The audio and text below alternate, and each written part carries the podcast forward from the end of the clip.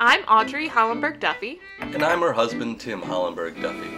We are a married couple doing pastoral ministry together under the faith umbrella of Anabaptism and Radical Pietism, more specifically in the Church of the Brethren, and most importantly, for Jesus. We've always enjoyed chats about faith life because we found in each other a companion that gets us, even when it doesn't feel like we fit in the boxes of American life or mainstream American Christianity. We believe the church is crucial to faith and practice, and yet also accept that religious institutions are crumbling. We believe being disciples of Jesus rarely fits a pre made container. So join us for our meanderings. as we try to find a faithful Jesus way forward. Welcome to this episode of Coffee with the Pastors, the podcast. As always, we open with this great question about where have you seen God recently? So, Audrey, where have you seen God recently? Well, uh, as I was thinking about this, um, I was reflecting on two particular instances that I've been welcomed into recently, where two women, different ages, have been exploring a, a stirring for a call to ministry. And I've been invited, uh, one in, in a more formal way, one in an informal way, Hmm. uh, into the conversation as they've been thinking about that. Um, and, you know, that's always an exciting time. You think back to your own sense of call and your own moments where you felt that clarity, but also knowing that God is so active in someone's life as they're thinking Mhm, about it is is profound. mhm. What about you, Tim? When have where where have you or when have you noticed God recently? Well, believe it or not, God showed up at a committee meeting No, recently. I know. God doesn't do that. I didn't think God showed up at committee meetings. No, the worship committee meeting this past week, we held it in person for the first time in a long time. I'm a big fan of in person meetings. I know a lot of people aren't. but um, we got this, like, we hit this breakthrough of being able to have really rich, spirit led conversation about why we do worship and or what are the essentials then of worship, right? And we, I don't know, in in all committee life, aren't we always just kind of living in the checking off the the boxes of what we're supposed to do to make sure this thing keeps going, right? Mhm. And this was kind of one of those moments of pause. what is worship for, right? Mhm. Okay. Praise and adoration of God. The community, the body of Christ experiencing connectivity Mm. with one another and God at the same time.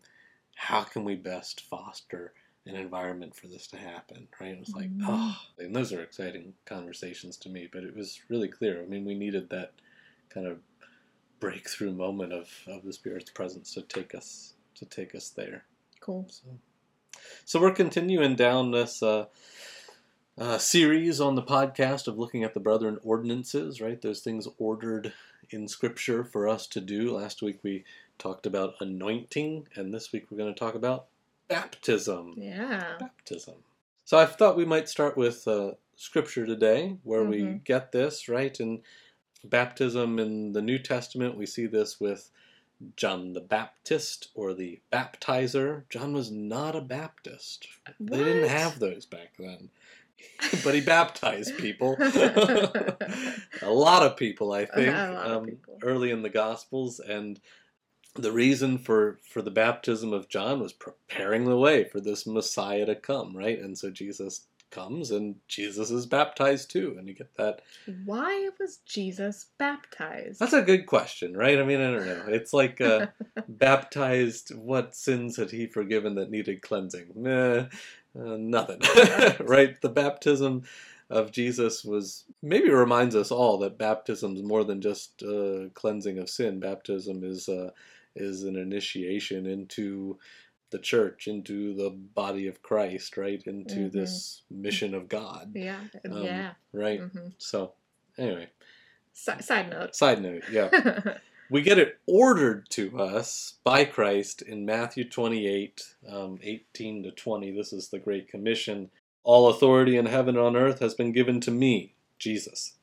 Go therefore and make disciples of all nations, baptizing them in the name of the Father and of the Son and the Holy Spirit, and teaching them to obey everything that I have commanded.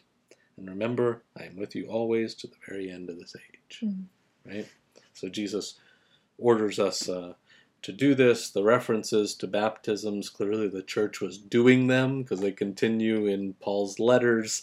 A reference made in the book of Acts as well to people in an entire households being baptized, uh, commemorating, recognizing this moment of faith commitment, faith covenant, and the beginning of this life in, in Christ and connection to the church. hmm Yeah, so practically speaking, uh, for the brethren, um, because of that Matthew 28 com- Great Commission, we do baptism with three dunks.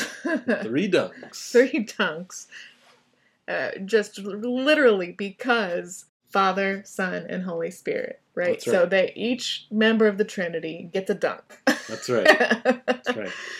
And this this act of baptism is usually reserved for a person that uh, is mature enough or old enough to make that decision themselves. So that's a way of saying that we don't do it for babies. Right. Now we can have a whole big conversation, and maybe we can talk about some of the nuance here about what that looks like for an actual human Right. being wanting to be baptized. What does it look like to be of age and mature enough? The Um, age of accountability, right? Some Yes. people call it. The Yeah. age where you magically become so autonomous that you can make such a huge decision because it is It right is, it's yeah. a huge decision i want to be a disciple of jesus and i believe Or at least it should be. It should be a life altering decision. yeah, Yeah. right and so yeah how old do you have to be well maybe we should just be baptized on our deathbed right like did we do it no no but you know we have this practice in a lot of churches that it's like sixth graders Mhm. right um, receiving a letter or an invitation to consider it? Is that an appropriate age? I don't know. Maybe. right? I was baptized as a sixth grader and i can honestly say that i was in love with christ and the church right? And it was very meaningful um, for me to do that. Hmm was my understanding of the way of Jesus uh, as formed then as it is now?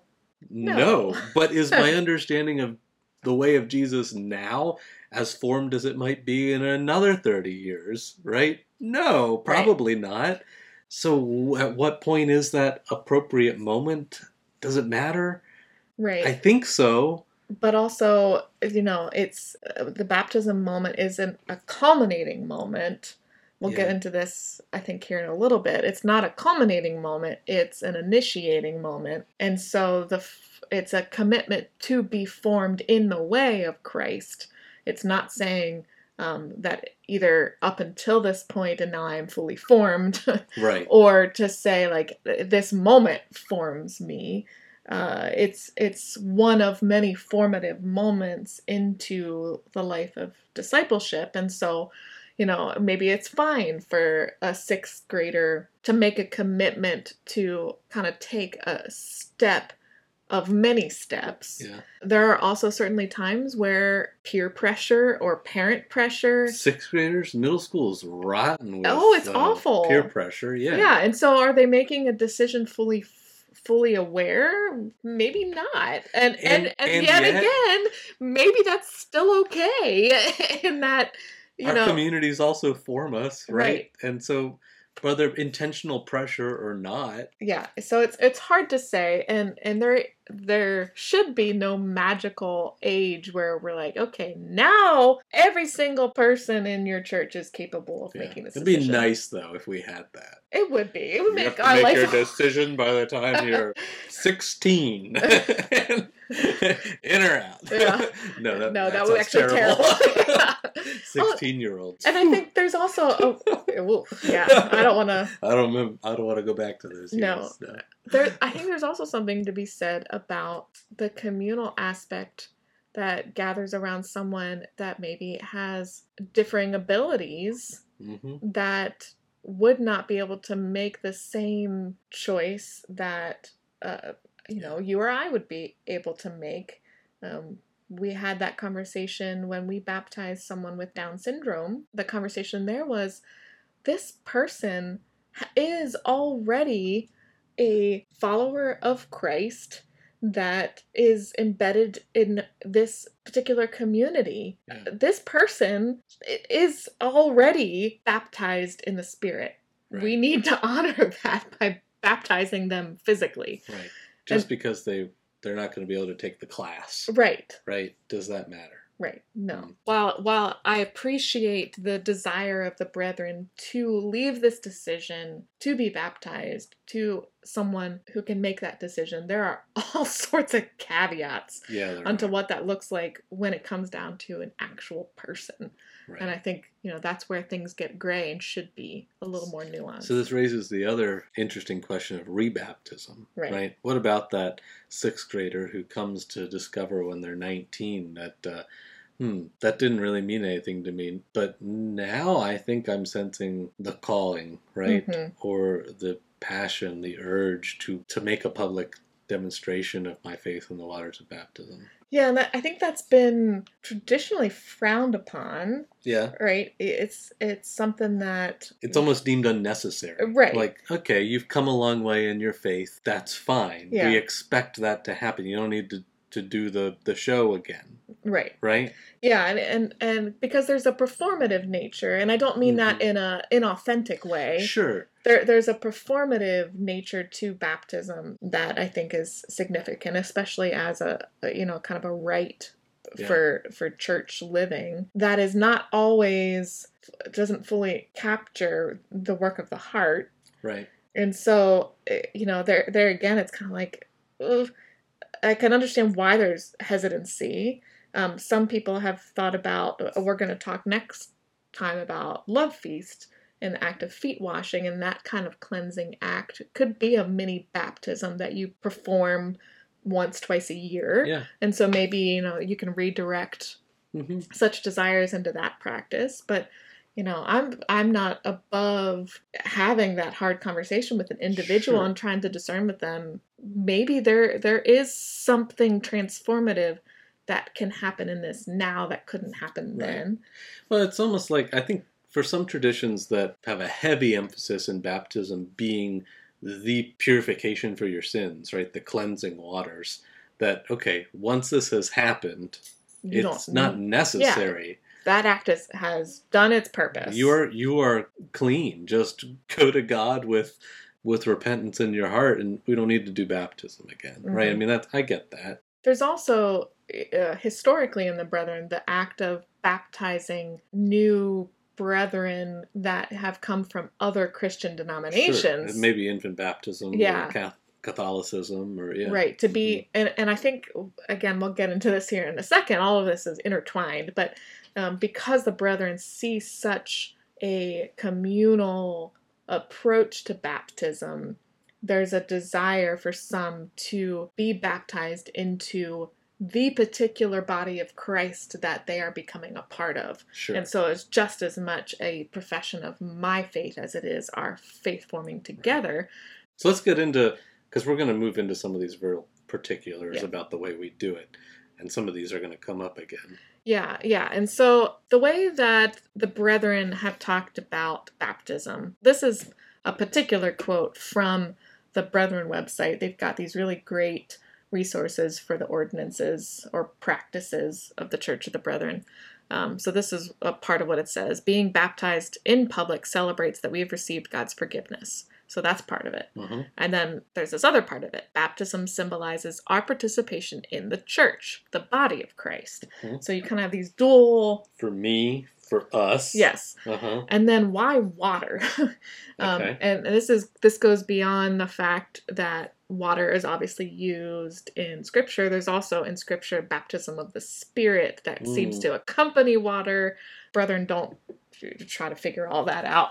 We're very practical theologians. Um, but why why water? Water has this cleansing and life giving tone to it. Um, and so this this same resource says entering the water reminds us that God washes us clean, and coming out of the water we enter into a renewed life of following Jesus. Hmm. And so this the use of water, both in Scripture and how it's continued to be used today in the church, is really rooted in a Jewish practice of ritual cleansing in these baths called mikvah. It was a kind of stone carved out into the ground where there was water. You came down in the came down steps, performed the cleansing ritual, and came back out. Often it was in response to coming across something unclean, or it could be before uh, going to the temple and participating in one of the ritual ceremonies of the year. You would need to be ritually cleansed to be able to participate in those. And so uh, when John the Baptist uses these in, in preparation for Christ, it's, I think, reminiscent of that Jewish practice of ritual cleansing.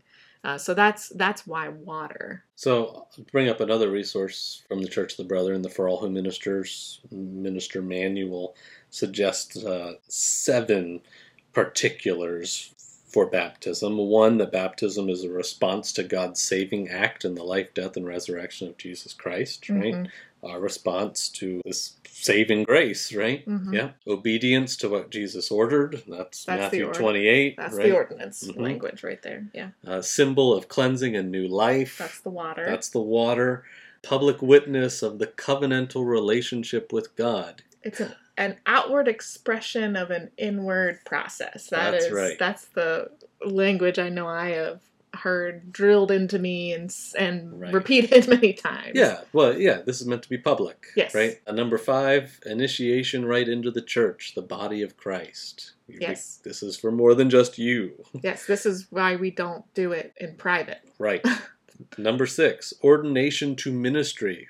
We believe in the priesthood of all believers, so upon your baptism, you enter the priesthood, Yep. right? You're to be a minister now in your life and your work to the neighbors Right. to, in this world, right? hmm Yeah, so that's not to say that baptism is only for clergy. No, all of us. Everybody. anyone who wants to be a disciple of Christ is also therefore. Ministering through their life. And the last one they list is baptism is a beginning. Yeah. Right? It's not the end of your faith development and learning and discipleship, right? Right. It is a choice at the beginning to endeavor upon this new life Right. of faith and practice, right? there's there's a couple of those that probably feel pretty standard, right? Yeah, yeah, cleansing a new life. That's probably pretty universally held in Yeah. the Christian world. And and a response to the life, death, and resurrection of Jesus, that saving act, right? yeah. Those feel pretty um, universal in terms of what baptism is. What are what do you think are the ones that are particulars to our community? Well, this whole this whole concept of of the community, as you said earlier, we don't do baptisms in private, Mhm. right? Because this is for all of us, Right. right? In fact, in the worship where somebody will be baptized, the congregation makes a covenant with that person Right. to be there as they endeavor on this life of faith, Mhm. to be brothers and sisters on the way, to be teachers and wise counsel and friends, right? Mhm. And Um, that's actually in response to the vows that the person getting baptized makes. It's not just about, I mean, the, it kind of starts with this profession of faith in Jesus Christ as Lord and Savior. Right. And then it, that kind of continues into this commitment to be present for the church. Right. So the, the baptizee makes that commitment to the church, and then the church stands up and responds back Right. a commitment to them. You can't do that in private, right? No. Or just in your family or something like that, right? Right. We're not going to have uh, a Saturday baptism where you show up with your parents and your brothers and sisters and that's it, Right. right? No, that's not being baptized into the church. That's a particular emphasis here Right. that this is about all of us. When you make your decision, it's a decision that affects us all. And there and one, And one we of the- welcome that together. Too. exactly Yeah. and one i think the beau- another beautiful element to that is that often in the the liturgy that we have around the baptism is an invitation for the one bearing witness to the baptism to remember their own baptism Yeah. and so it's an opportunity for them to think back to that moment for each person when they committed themselves wholeheartedly to the way of Jesus and community. So it's it, there's it's again it's never about just the one person who is making the faith commitment that day. There's so many different elements for why it should be a, a corporate moment. Right. The other the other one that I would in particular point out is this the nature of this being uh, a threshold crossed, right? A beginning into something wholly new, um, namely being a part of the priesthood of all believers. Right. Yeah, and I think in a lot of in a lot of pop culture references, even to to baptism, it's it is like this end all be all kind of kind of moment. A, a lot like other um, rites of passage can be. Like a graduation. Yeah, Which is a celebration of what you've accomplished. less so what you're going into. Right. right? Um, uh, some some higher ed, I think there is some celebration of what you're moving into. Yeah, that's kind of represented by that tassel pass, right? You go from one side to the other. Uh, you know, I would liken it more to an orientation than a graduation. right, exactly. Baptism is very much yeah the orientation into this into this life of faith. We've also kind of done that with wedding ceremonies too, right? We've built up so much for this thing, this singular event, and often They're not prepared then for the ups and downs yeah, of. we've forsaken like the fact that this is going to be the lifelong the vows part, right? That we Yeah. just kind of brush through to get to the party at the end. yeah, No, that's that's where the covenant forming language that is a part of marriages is a part of baptisms is it's a a moment in time where you are making a commitment uh, on various levels of personal, corporate, eternal Yeah. commitments is a a starting point. right. When you make a promise, that is uh, something that goes into effect on that day and carries on. Not, Right. not it's not your work starts when you make a promise. It doesn't end. That's right. Well, the, once again, a really fun exploration of what makes baptism just a little bit different in the Church of the Brethren.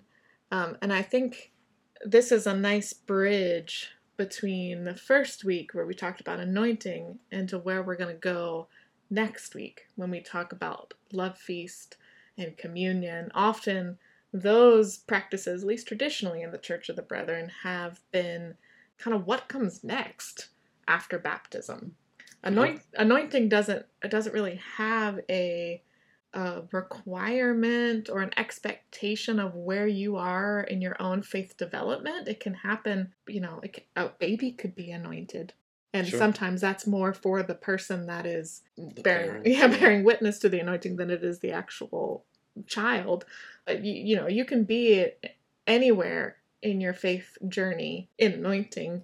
Baptism seems to be this uh, kind of next step in commitment, and then love feast and communion are kind of those uh, discipling moments along the Mhm. way that continue to draw us back to, to key moments. So it's a nice progression. But until next time, this has been Coffee with Pastors. Live for the glory of God and our neighbor's good.